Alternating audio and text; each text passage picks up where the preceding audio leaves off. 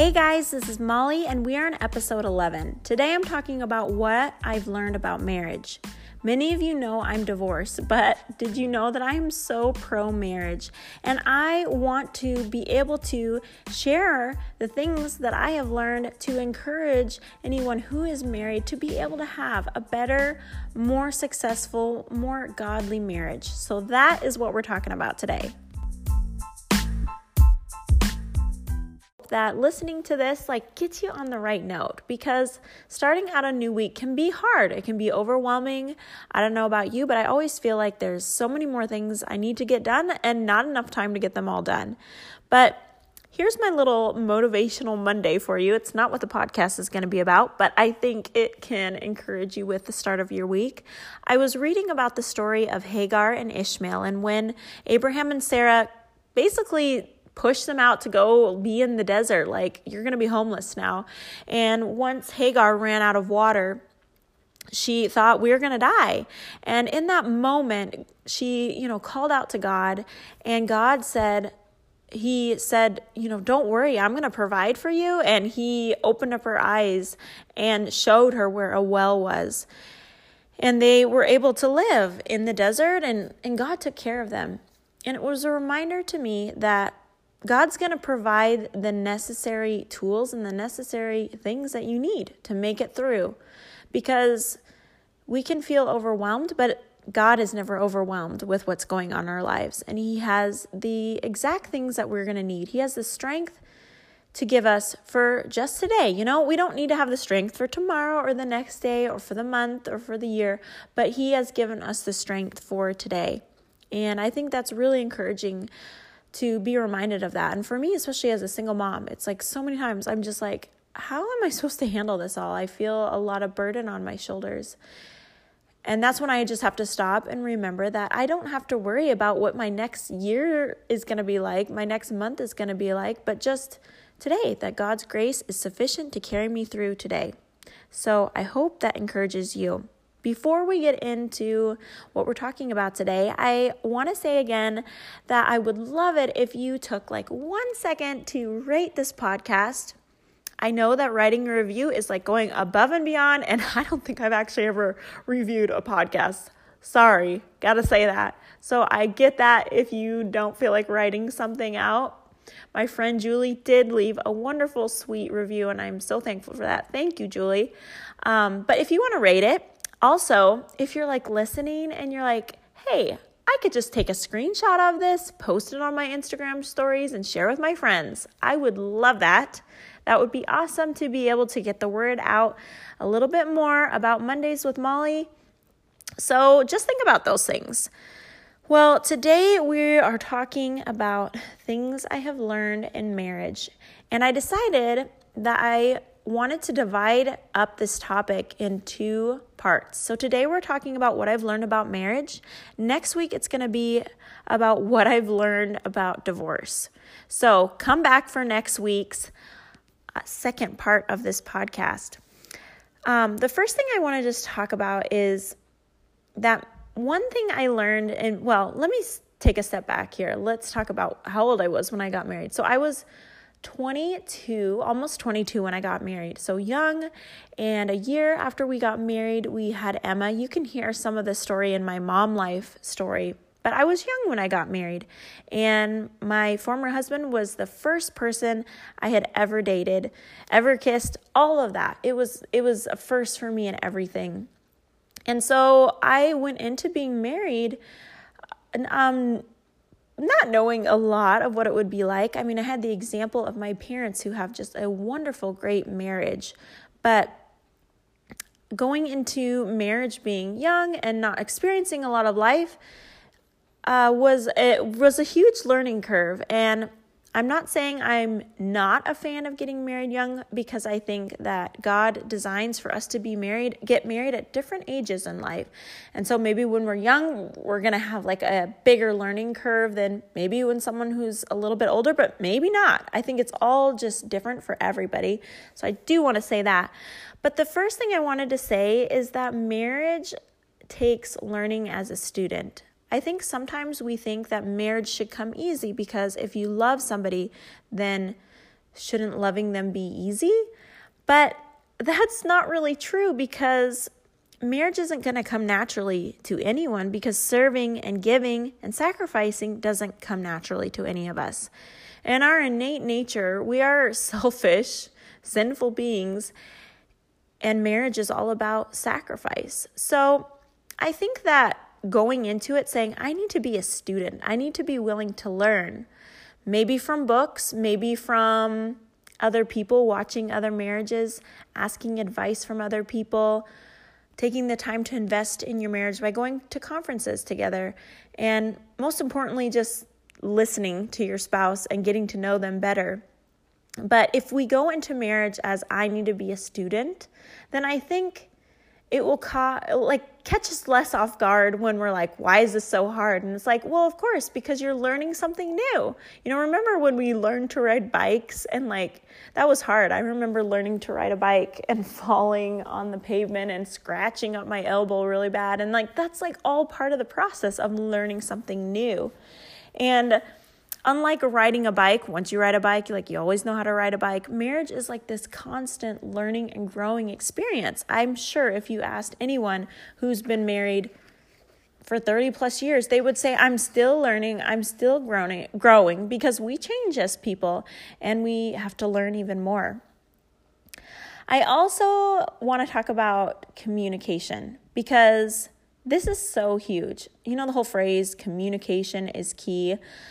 I know that sounds cliche, but it really is true. And communication, being able to communicate well, kind of unlocks the key to, I feel like, a lot of different components of your marriage. And communication is not just you being able to share, but is important, especially for people who maybe don't know how to share and express how they feel. Y'all know that I love to share, or else I wouldn't be doing this podcast talking and being open is is a big part of like who I am.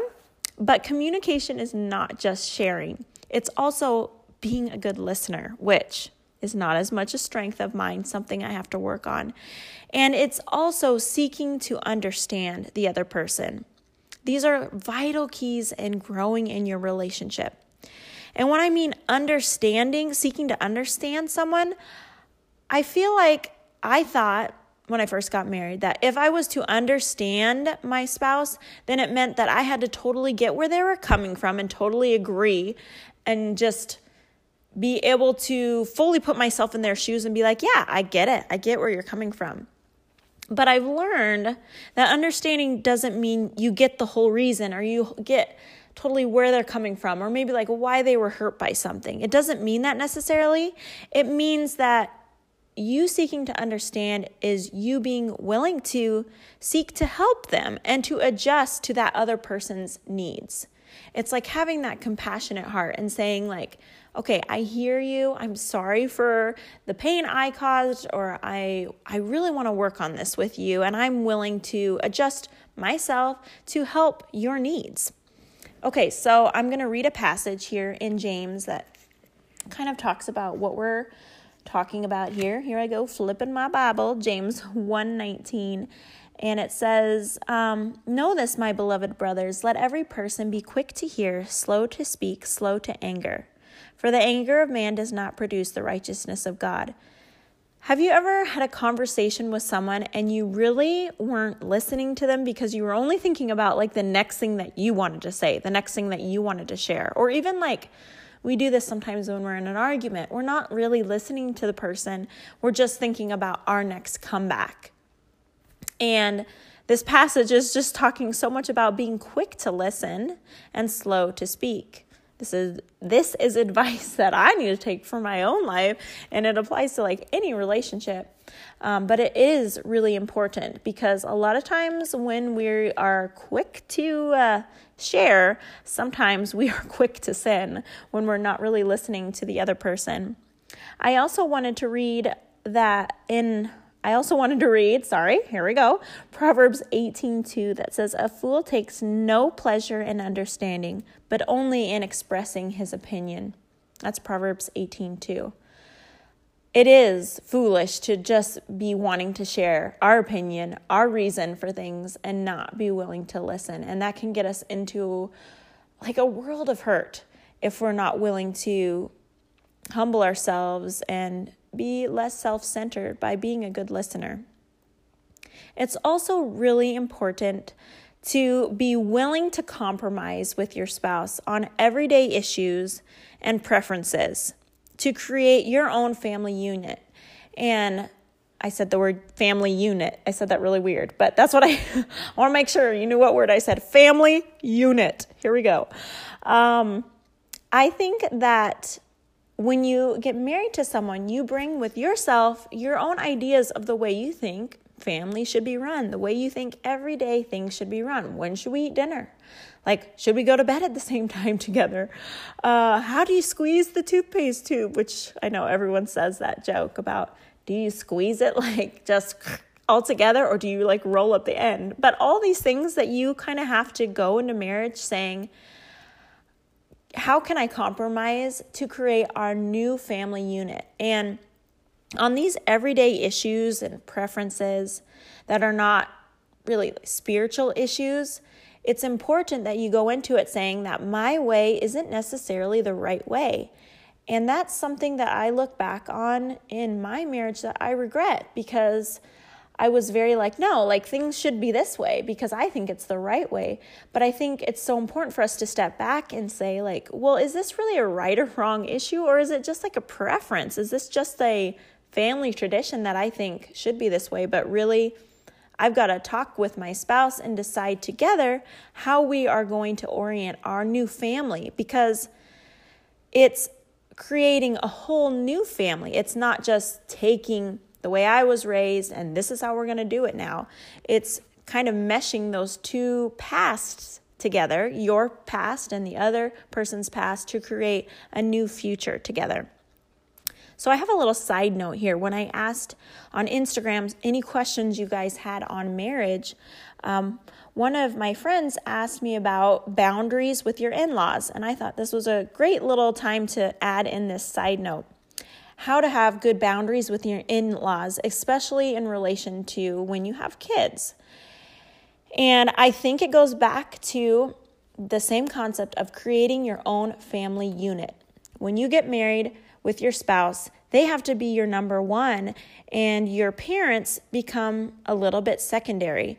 And so when you're thinking about I feel like we need to have certain boundaries with with my in-laws or with my parents because certain things they do like I don't want to have in my new family or maybe I don't feel totally comfortable with my kids being at their house because you know, such and such things are going on with them. And you really have to decide together what are our boundaries going to be and then communicate that with your in laws and be willing to maybe ruffle some feathers. Maybe that relationship with your parents or your in laws are not going to stay the same but if your reasons for setting these boundaries are because you believe this is the healthiest way for us to have a good family and a good marriage, then that's really what has to be your number one issue. It can't be like, I gotta please everybody and make everyone happy because sometimes that's not possible.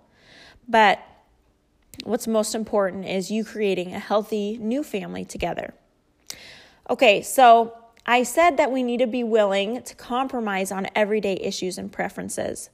But I want to be clear that we should not be willing to compromise on God's truth because we are answerable to God alone for our own actions. So if your spouse is asking you to do something or go along with something that you know clearly is against God's word, then that's not an area to compromise on at all. And it's important that you stand up for what you know is true and what you believe is true. And and that's an opportunity if you see your spouse doing something that you're like this is not godly and or they're asking you to do something that's not godly. That's a, an opportunity to pull in support from other people to get help with what's going on. But i think uh, sometimes especially like in the Christian culture of wives submit to your husbands, that scripture verse gets misled into thinking that wives should just go along with like whatever their spouse wants them to do. And that's not how God designed things because, like I said, we're answerable to God alone. And yes, we should submit to our husband's leadership, but remembering that your husband and you yourselves are ultimately responsible to God alone. Okay, so moving on, I think that something that I learned in marriage, and this is my next point, is that it's important to be aware of your flaws and weaknesses and be willing to grow. When you get married, suddenly things that you never knew about yourself, you realize that, wow, I have major issues in this area. Like, hmm, I get angry. I never thought I would get angry. I never thought that I had a little bit of a temper. I think, and I'm saying these things for like myself. Like, I, I realized, like, oh, like I'm a little fiery sometimes and not always a good fiery. Um, but when you learn those flaws and those weaknesses, it is an opportunity to grow. Your weaknesses and your flaws are not excuses to be just like, well, this is just the way I am. So sorry, you're going to have to put up with me. No, it's an opportunity to learn how to grow as a person, as well as probably, possibly to learn from your spouse um, who may be better in those areas. Because I think a lot of times we get married to someone because we see in them strengths that we don't have. And then suddenly, when we get married, those strengths that maybe our spouse has can turn into like irritations. But instead of being like, oh, those things bug me, maybe it's a good time to be like, hmm, maybe they bug me because those are areas that like I'm not good at and I need to learn from my spouse how to how to grow in those areas and be a student of my spouse and be willing to say to ask them like, "Hey, what can I do to be a better spouse to you because I know I've got these struggles or whatever." I think that's so important to be open with your spouse and say, hey, what can I do to be a better spouse? And that is an area of humility because it's not easy to open yourself up to that, but like you have to be humble to have a great marriage. Okay, next thing is a good marriage is based on both people giving 100%, not each person giving 50%. I think when I got married, I kind of thought that well, like we should each do halfway on things. Like I do this much and you do this much and we kind of have like our our set like these are the things I do, these are the things you do and then that should work out to be a good relationship. But I've learned that marriage is not about like 50-50 or kind of the concept of, well, I did this for you, so what are you going to do for me now? that will make your marriage tank. But if you go into marriage saying, I want to give 100% of myself. I'm going to go 100%. And I'm not going to be keeping track of like, today I took the trash out. So tomorrow it's your turn to take the trash out. I mean, of course, you have to communicate what your needs are and communicate like how we can work together. But if it's always like, I did this, so what are you going to do for me? Then your marriage is not going to be great. But if you're in it to say, I'm going to serve 100% and not always expect to get someone to serve me back in return, then you're going to have an awesome marriage.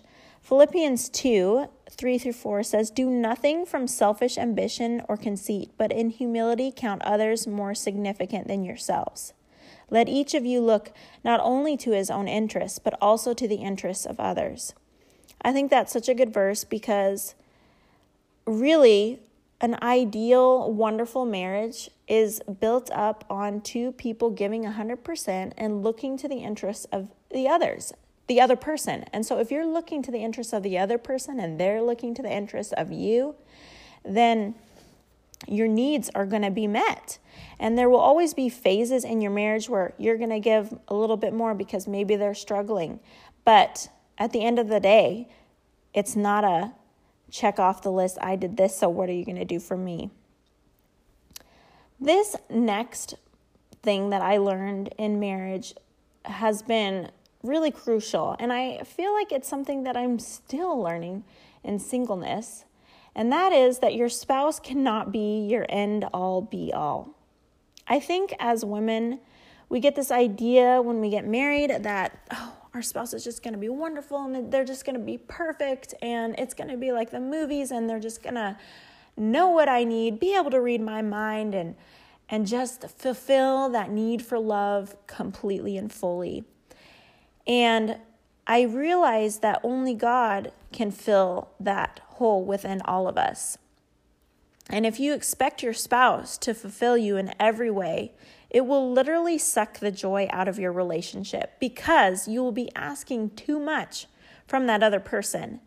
And I saw that in myself, that I was expecting more like perfection and ex- expecting like the end all be all that my spouse should be that. And I have been learning that God is the only one that can truly satisfy our heart's longings.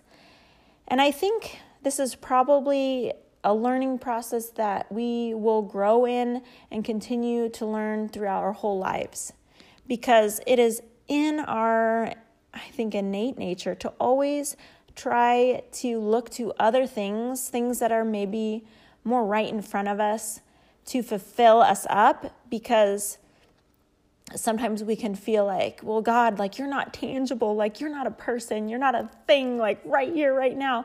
But God is with us through everything and He knows us fully, completely, better than anyone else will ever know us. And He knows how to love us fully, completely. And really, He is the only one that can love us fully and completely. Because marriage is two sinners getting married, committing their lives to grow in serving Christ together. And perfection will never be obtained this side of heaven. But Christ can fill our heart's longings. And when we look to Christ and we get our satisfaction from Him, then we're not going to be sucking that out from our spouse and we'll be able to kind of hold on to our spouse into more of a more of a looser grip instead of this like tighter hold of control. In conclusion to everything I've talked about, I want to just nail down the point that the only way any of us could ever be a great spouse is by Christ regenerating us from the inside out. Because we could read all the books we ever wanted to, the podcast, get advice from people, but it's not going to do this inside out transformative work. It's only Jesus that can do that work. And through the fruits of the Spirit being expressed in our lives as we read God's word and spend time with Him and in prayer. You know, since I'm honest with you guys and we're friends now, right, on the podcast, I'm going to tell you that I tried online dating and oh my, online dating is like the weirdest thing. And people say weird things. People post weird, bizarre pictures of themselves. I'm like, hmm, you really thought that that was like a really attractive picture to post of you and a donkey?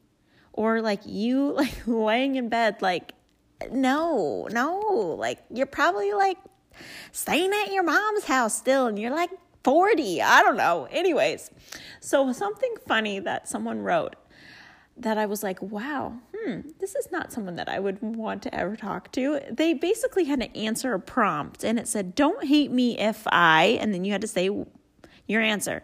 And so his answer was, don't hate me if I act like a jerk. I'm just being defensive. And I was like, hmm, wow, yeah, I, I really thought that I wanted to be with someone that says they act like a jerk. normally people put their best foot forward. So I was thinking about the fruits of the Spirit. And what if someone on their dating profile said that this is what they strived for to have the fruits of the Spirit, and this was like who they were? So, the fruits of the Spirit are love, joy, peace, patience, kindness, goodness, faithfulness, gentleness, and self control. Like, if someone, those were their characteristics, you'd be like, wow, they're amazing. I would love to be with them. And those are the characteristics that we all like want to have in our lives. And especially in marriage, these are the characteristics that are going to make you a great spouse being faithful, being gentle, being patient, being kind, of course. But if we're just going to try to kind of get the gumption to create those things in, in ourselves like i'm just going to be kinder i'm just i'm just going to be more patient like it's not going to come it only comes through the transformative work of christ working through us and in us and so that's how I kind of wanted to sum things up to remind all of us, including myself, that it really is like what I say, probably almost on every podcast, that Jesus really is the answer for everything. I just want to pray for everyone who is married today and everyone who maybe wants to be married and doesn't feel like that desire has been met yet. I just want to pray for both people in those situations. So here we go. Lord, I just pray for anyone who is married today that you would protect their marriage. Lord, protect them from the enemy, Lord. Strengthen them. Help them to look to you for their everything and look to you to regenerate their hearts, to make them into more of a godly spouse, more of a loving spouse. And I pray for anyone who is not married and wants to be in, and just things that I shared today is just like, oh yeah, I really would love to be with somebody and and have that close relationship with someone, Lord. I pray that they would trust entrust themselves to your timing and your plan for their lives, knowing that you love them and that you have the best plan for them, and that ultimately true satisfaction is only going to come in you alone.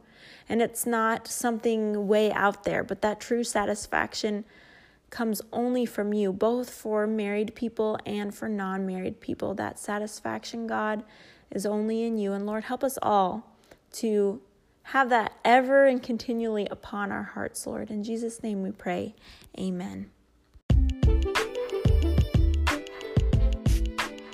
So, before I close things out, I do want to say that if you're feeling like right now that your marriage is really hard and you just aren't sure how to handle things, I want to encourage you to come back next week for part two of this series where I'm talking about what I learned in divorce. I hope that it will give you some tools if your marriage is on the rocks and, and maybe it will help you to keep going and pushing forward. So come back next week.